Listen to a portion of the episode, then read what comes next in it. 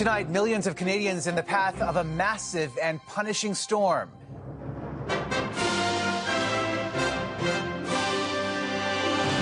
An icy blast triggers a chaotic commute. The drive is horrible, it's slippery out there. If you ain't got snow tires, don't come out. A system pummeling both sides of the Canada U S border. A serious breach aboard the Russian Soyuz space capsule. Right now, there's not enough rides home for everybody on board. The coolant leak and a spacewalk on hold.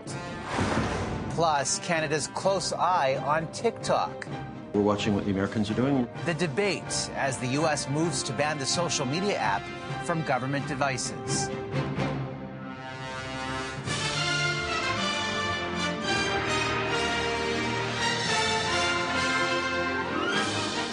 C T V National News with Omar Sachedina.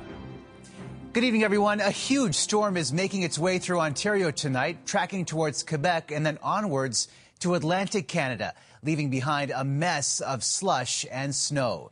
The three thousand kilometer long system pushed through southern Ontario today after slamming the U S and battering parts of the prairies earlier this week.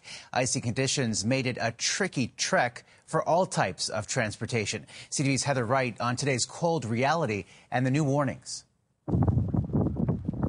A slick and slippery start to the day as this semi-truck slides sideways along the highway in Saint Catharines, Ontario. The driver doing their best to keep the trailer from jackknifing. On the same highway in the opposite direction, a seventeen car pileup as high winds and freezing rain turned southern Ontario roads into skating rinks. It is so slippery that they can't even get down. They're sliding everywhere they go, and I'll just show you here, you know, as I'm uh, just moving along here, it's just an absolute sheet of ice.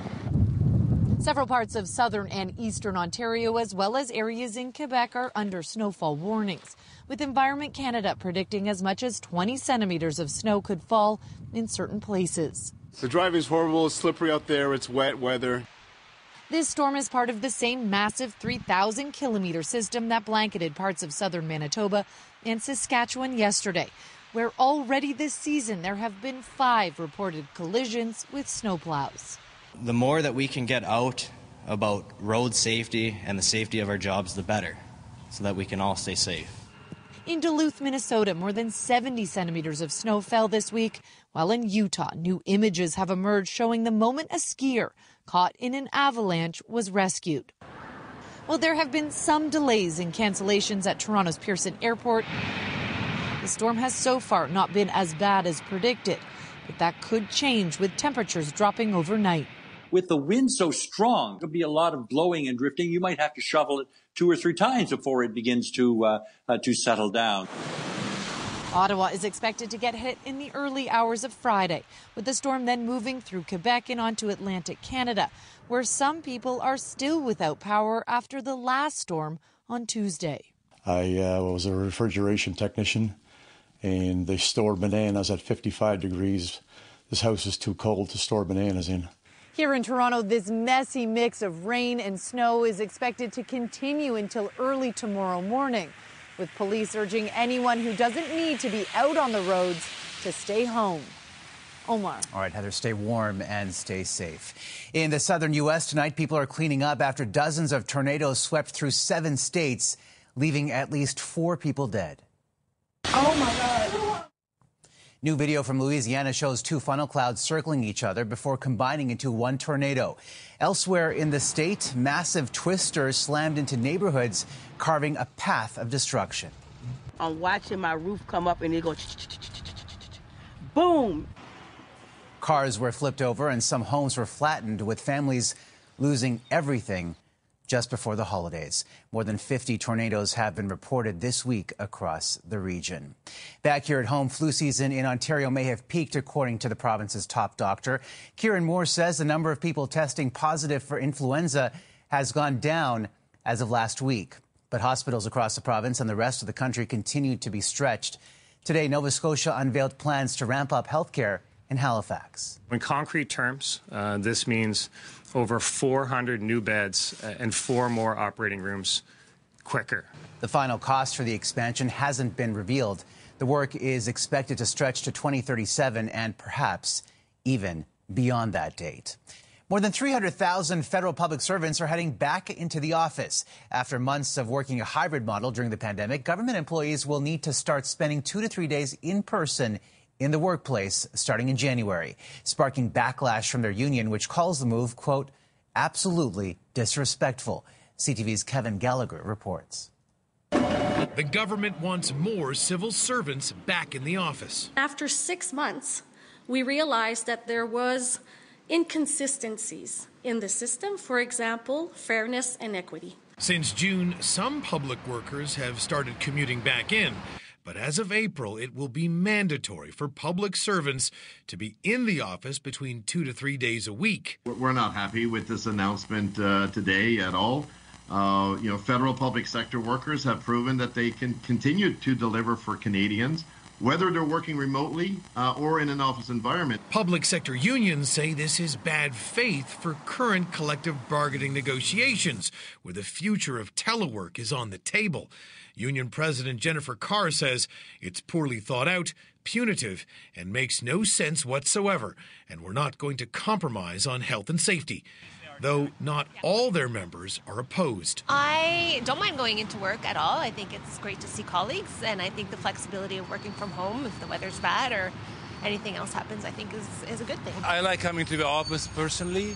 Uh, I think uh, it's good on my mental health and uh, relationship with my colleagues. The pandemic forced many workplaces to pivot to a work-from-home format, a trend that's still hurting many service sector businesses. Ellie Dellis manages a restaurant in downtown Ottawa and wishes the government went even further. We'd love it for them to mandate it for five days and go back to what it was pre-COVID. Though the government still says hybrid work is the future of the public service, and immunocompromised employees can request an exemption to stay home, Omar. All right, Kevin, thanks.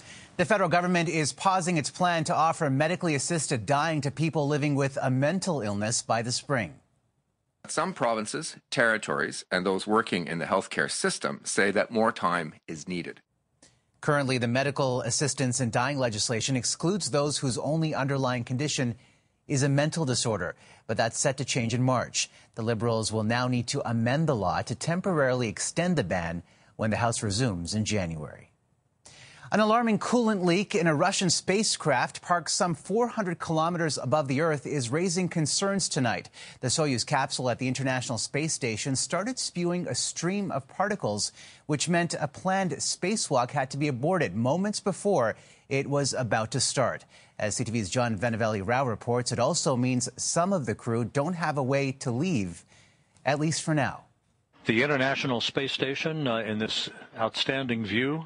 While spacewalks are these days considered routine, what happened just before these two cosmonauts were to step outside the space station was anything but that. Flight controllers have been noticing uh, a stream of particles coming out of the uh, Soyuz M S twenty-two vehicle. A major coolant leak, spewing out droplets looking like snowflakes, coming from a Russian spacecraft attached to the I S S. It's never happened before to have a Soyuz with a leak like that. And essentially what it looks like now is all of the coolant has leaked out of the Soyuz. And there's only one Soyuz docked to the space station. So it's as if one of your lifeboats, when you only have two of them, has just uh, completely failed and is now unserviceable. The uh, two cosmonauts were told uh, to sit tight. The spacewalk was canceled as officials scrambled to figure out what happened. And liftoff. The Soyuz roared into space last September, carrying two Russians and an American, who joined four others in orbit. It's been docked at the station ever since. NASA says everyone's safe and not in danger, with a Russian official suggesting a micrometeoroid may have struck a radiator. These micrometeoroids are tiny. I mean, some of them are smaller than a grain of sand, but because they're going so fast, some of them are going on average ten kilometers a second, they can cause a lot of damage. The Russians and NASA are assessing the damage to see if the Soyuz can still be used as a ride home. The only other lifeboat docked at the station is a SpaceX Crew Dragon, which seats four, but there are seven astronauts on the I S S. It's it's a, a really unpleasant situation that they're in right now. They're going to have to try and get it solved as quick as they can. To do that, the station's robotic Canadarm two is being used to inspect the exterior of the Soyuz, which may be safe to fly, but of course, they'll want to be certain of that.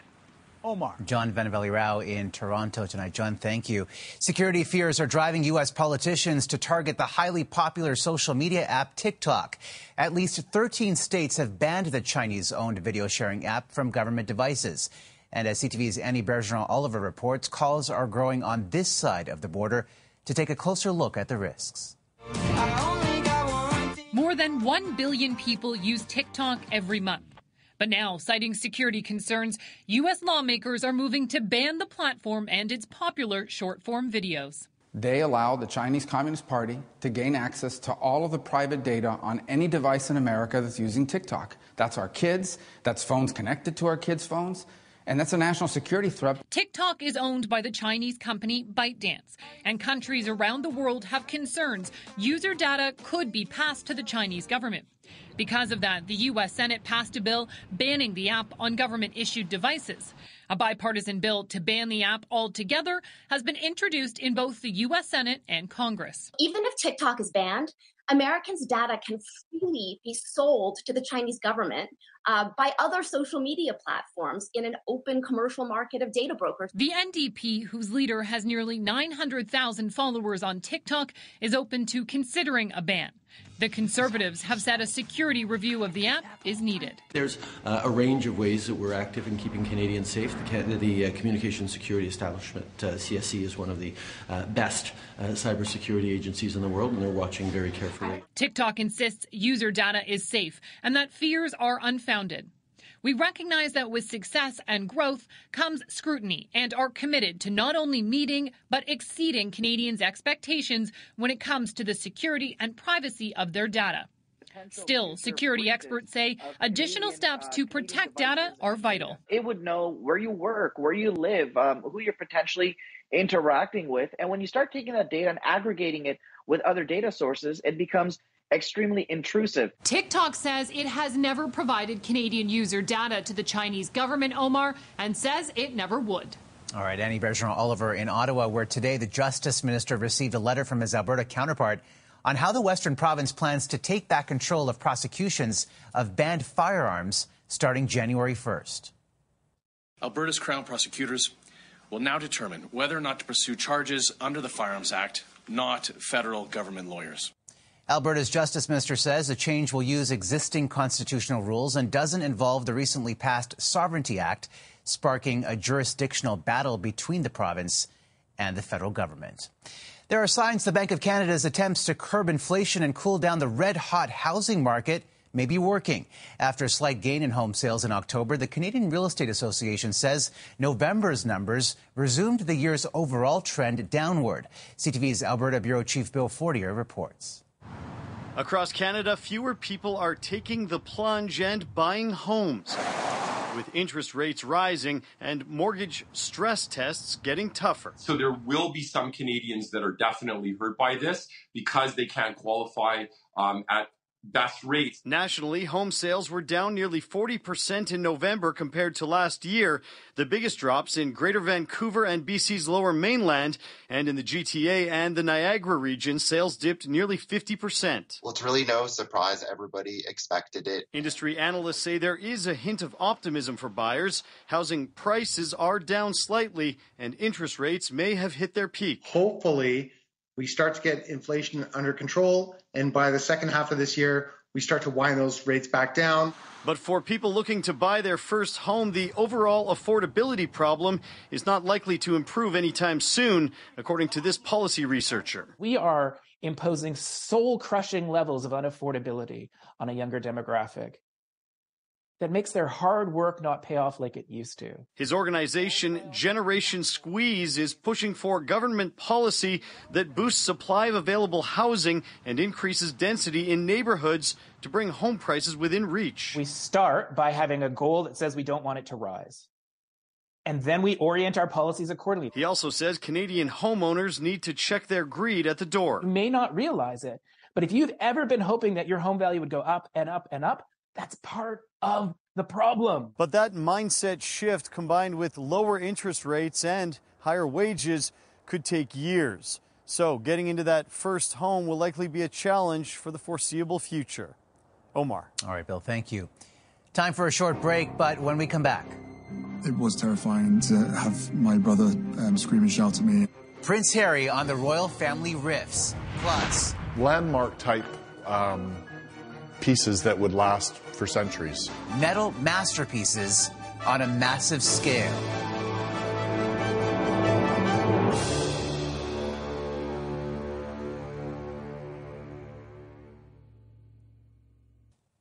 Nurses in the United Kingdom staged the largest ever nationwide strike today, demanding higher wages and better working conditions.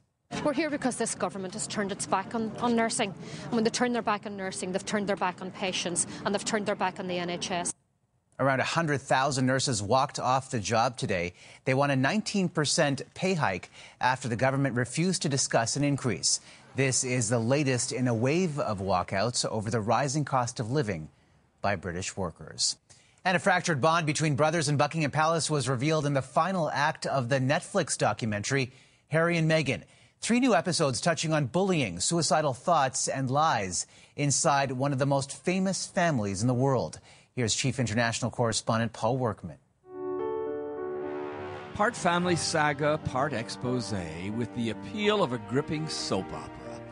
New episodes of Harry and Meghan, packed with anger, allegations, disappointment, and brothers at war. Prince Harry recounting an urgent family gathering at Sandringham to discuss his future. It did not go well. It was terrifying to have my brother um, scream and shout at me and my father say things that just simply weren't true, and, and my grandmother, you know, quietly sit there and, and sort of take it all in. Instead of a bond of brothers, there is now a wedge between the two royals, said Harry, with Meghan's arrival stirring envy and bad vibes inside the family. When someone who's marrying in, who should be a supporting, a supporting act, is then stealing the limelight or is doing the job better than the person who was born to do this, that upsets people. It shifts the balance. He spoke of a dirty game of leaks and even lies coming out of Buckingham Palace, and a vicious feeding frenzy among the tabloid newspapers, one in particular, the Mail on Sunday. I believe my wife suffered a miscarriage because of what the Mail did. I can say from what I saw, that miscarriage was created by what they were trying to do to her. Tonight, the British side of the royal family went to a Christmas Carol performance, ignoring but hardly escaping the glaring and now very exposed personal rift. Paul Workman, C T V News, London. Still ahead, a narrow escape. The incredible moment a fighter pilot ejects to safety during a crash landing.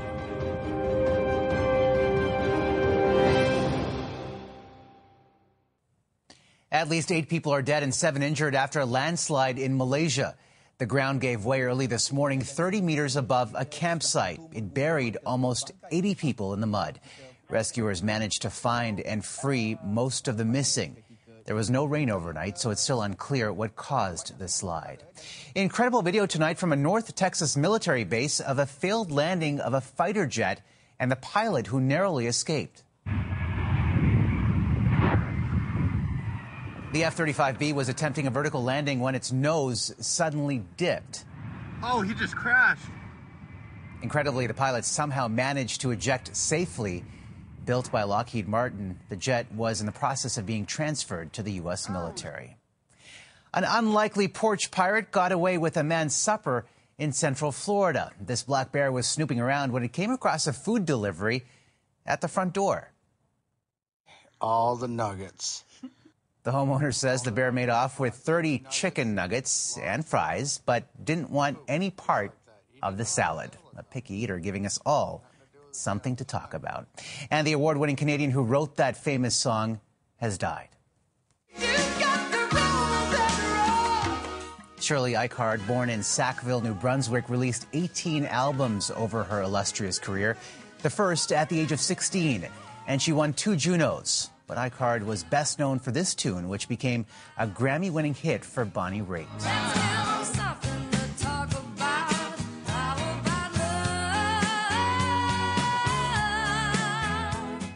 Shirley Eikhard passed away at an Ontario hospital at the age of sixty-seven after a three-year battle with cancer.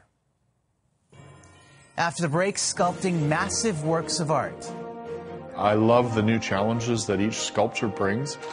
Bending metal to forge one-of-a-kind creations.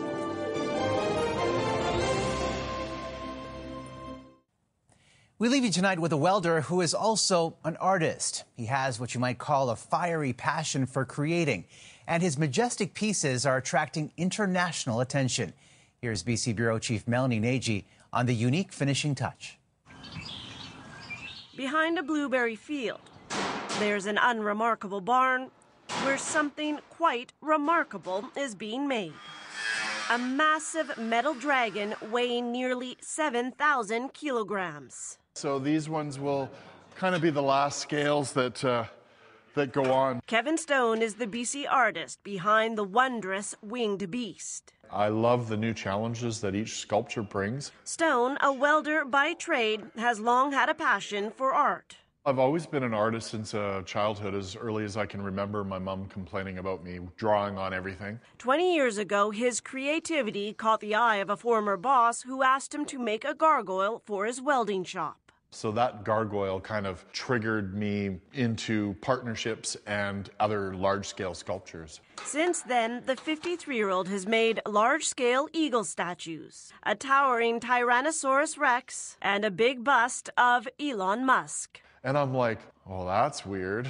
The Musk creation was for a cryptocurrency company. Almost all of Stone's statues are private commissions, costing anywhere from forty thousand to four hundred thousand dollars. I don't work with computers. I cut everything by hand, so I'll look at a picture and then and then scale it up in my mind and build it. Being hands-on allows him to be meticulous with metal. One of his most detailed pieces is the steel dragon, which is based on the creature in the T V series Game of Thrones. I just thought, oh, dragon, I get to do a dragon, but I never watched Game of Thrones. After binge-watching the show, he not only built it, but made it fire-breathing.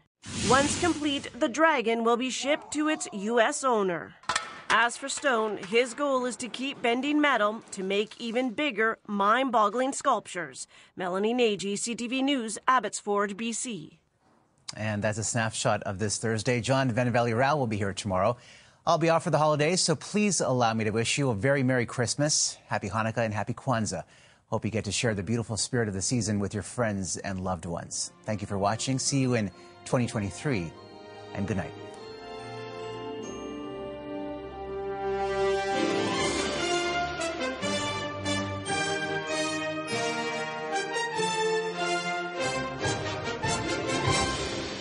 C T V National News, Canada's number one newscast.